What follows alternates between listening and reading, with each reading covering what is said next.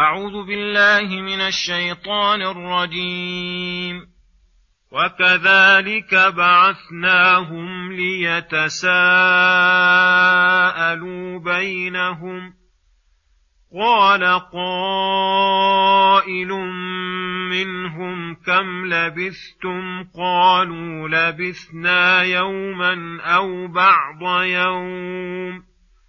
قالوا ربكم أعلم بما لبثتم فابعثوا أحدكم بورقكم هذه إلى المدينة فابعثوا أحدكم بورقكم هذه إلى المدينة فلينظر أيها أزكى طعاما. فلينظر أيها أزكى طعاما فليأتكم برزق منه وليتلطف ولا يشعرن بكم أحدا. انهم ان يظهروا عليكم يرجموكم أو يعيدوكم في ملتهم ولن تفلحوا اذا ابدا وكذلك اعثرنا عليهم ليعلموا ان وعد الله حق وان الساعة لا ريب فيها وان الساعة لا ريب فيها اذ يتنازعون بينهم امرهم فقالوا ابنوا عليهم بنيانا ربهم اعلم بهم قال الذين غلبوا على أمرهم لنتخذن عليهم مسجدا. السلام عليكم ورحمة الله وبركاته. بسم الله الرحمن الرحيم. يقول الله سبحانه وكذلك بعثناهم ليتساءلوا بينهم الآيات. يقول تعالى وكذلك بعثناهم من نومهم الطويل ليتساءلوا بينهم أي ليتباحثوا للوقوف على الحقيقة من, مدة لبثهم. وقال قائل منهم كم لبثتم؟ قالوا لبثنا يوما أو بعض يوم. وهذا مبني على ظن القائل وكأنهم وقع عندهم اشتباه في طول مدتهم فلهذا قال فلهذا قالوا ربكم أعلم بما لبثتم. فردوا العلم إلى المحيط علمه بكل شيء جملة وتفصيلا. ولعل الله تعالى بعد ذلك أطلعهم على مدة لبثهم لأنهم لأنه بعثهم ليتساءلوا بينهم وأخبر أنهم تساءلوا وتكلموا بمبلغ ما عندهم وصار آخر أمرهم الاشتباه. فلا بد أن يكون قد أخبرهم يقينا. علمنا ذلك من حكمته في بعثهم وأنه لا يفعل ذلك عبثا.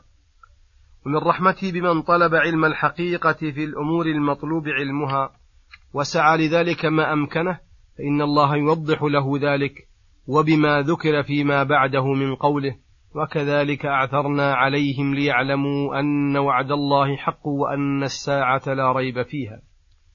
فلولا أنه حصل العلم بحالهم لم يكونوا دليلا على ما ذكر. ثم إنهم لما تساءلوا بينهم وجرى منهم ما أخبر الله به أرسلوا أحدهم بورقهم أي بالدراهم التي كانت معهم ليشتري لهم طعاما يأكلونه من المدينة التي خرجوا منها وأمروه أن يتخير من الطعام أزكاه أي أطيبه وألذه وأن يتلطف في ذهابه وشرائه وإيابه وأن يختفي في ذلك ويخفي حال إخوانه ولا يشعرن بهم أحدا. وذكروا المحذور من اطلاع غيرهم عليهم وظهورهم عليهم أنهم بين أمرين. إما الرجم بالحجارة فيقتلونهم أشنع قتلة لحنقهم عليهم وعلى دينهم وإما أن يفتنوهم عن دينهم ويردوهم في ملتهم. وفي هذه الحال لا يفلحون أبدا بل يخسرون في دينهم ودنياهم وأخراهم. وقد دلت هاتان الآيتان على عدة فوائد منها الحث على العلم وعلى المباحثة فيه لكون الله بعثهم لأجل ذلك.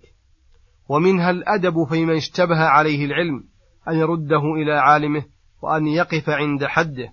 ومنها صحة الوكالة في البيع والشراء وصحة الشركة في ذلك. ومنها جواز أكل الطيبات والمطاعم اللذيذة إذا لم تخرج إلى حد الإسراف المنهي عنه. لقوله فلينظر أيها أزكى طعاما فليأتكم برزق منه. وخصوصا إذا كان الإنسان لا يلائمه إلا ذلك. ولعل هذا عمدة كثير من المفسرين القائلين بأن هؤلاء أولاد ملوك لكونهم أمروه بأزكى الأطعمة التي جرت عادة الأغنياء الكبار بتناولها.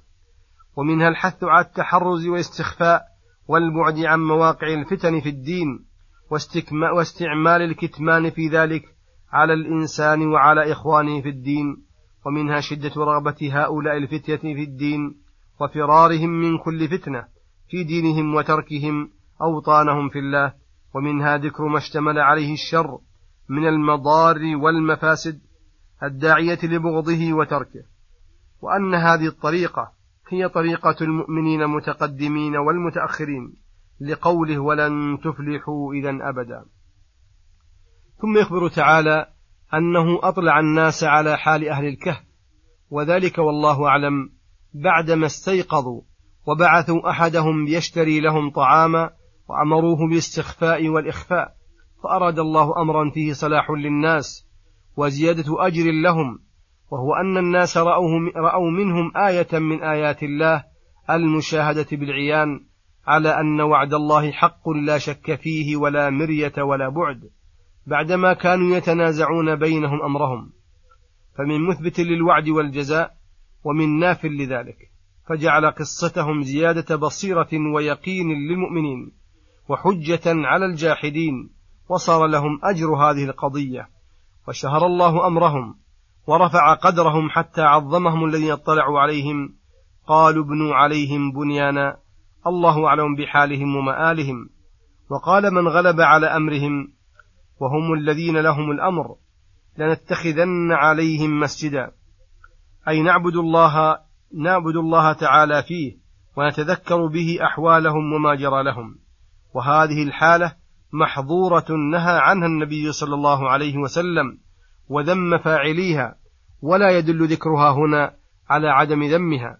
فإن السياق في شأن أهل الكهف والثناء عليهم وأن هؤلاء وصل بهم الحال إلى أن قالوا ابنوا عليهم مسجدا بعد خوف أهل الكهف الشديد من قومهم وحذرهم من الاطلاع عليهم فوصلت الحال إلى ما ترى.